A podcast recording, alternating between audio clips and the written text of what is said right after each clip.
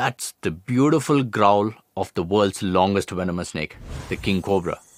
They are the only snakes that build a nest to incubate their eggs, apt to their scientific name, Ophiophagus hannah, meaning a snake eater. They eat other snakes, including their own kind. Growing up to five meters, they possess enough venom to kill ten people in a single bite, or even an elephant. King cobras might be intimidating to most people, but I was always fascinated by them. I've been studying this legendary species for the last twenty years. fifteen years ago, I was bitten by a king cobra while rescuing it from a house which otherwise would have been killed.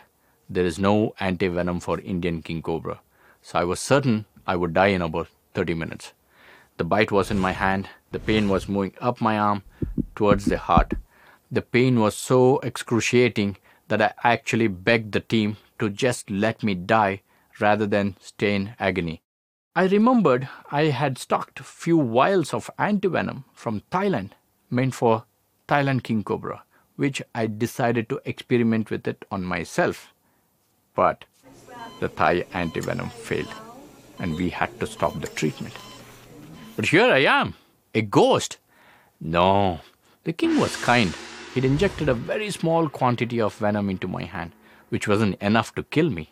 My mother hoped that this near-death experience would finally stop my snake obsession, but no. For those three painful days at the hospital, all I wondered was, if the king cobra was one species, as science believed, then why didn't the Thailand antivenom work on me? It became apparent that we were missing something. King cobra was first described scientifically in eighteen thirty-six, after which many speculated there could be different species, but no one had ever established it. This became my research topic. For seven years after that bite, I traveled across king cobra habitats in South and Southeast Asia, and this is what I found. King cobras, despite being most curious, majestic snakes, are disliked, feared, and hated by most people on the planet. They're killed on sight, for food, poached for skin, for traditional medicinal purpose, and for pet trade. And of course, their habitats are under severe threat like many other species. But we also found an answer to this one hundred eighty-five-year-old question of species complex. My research has shown that king cobra is actually four distinct species, not one as everyone thought. Now that is why the Thailand antivenom did not work on me. So what does this finding mean?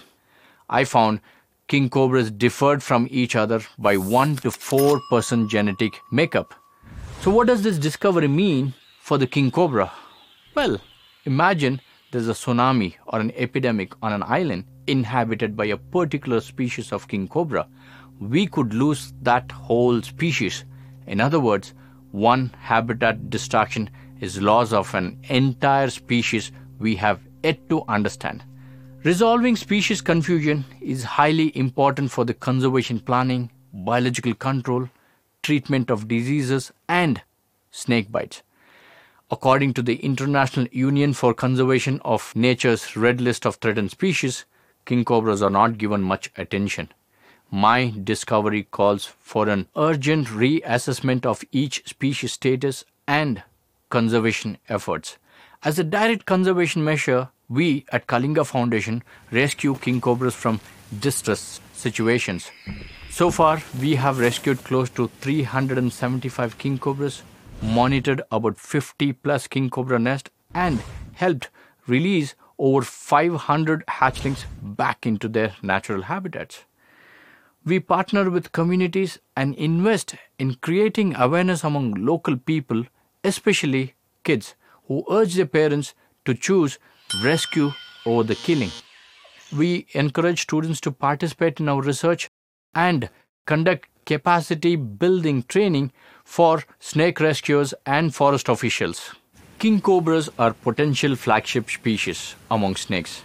By declaring it as such will be a big win for the species, to my senior scientists, and the forest they inhabit. What is interesting is these are the same tropical forests of South and Southeast Asia which has seven of the world's thirty-six biodiversity hotspots, and these also contribute sixty-eight percent to the global carbon sink. In other words, my team and I are doing all we can to save what we now know are four species, and I welcome you to join us in conserving the beautiful king cobra. Thank you.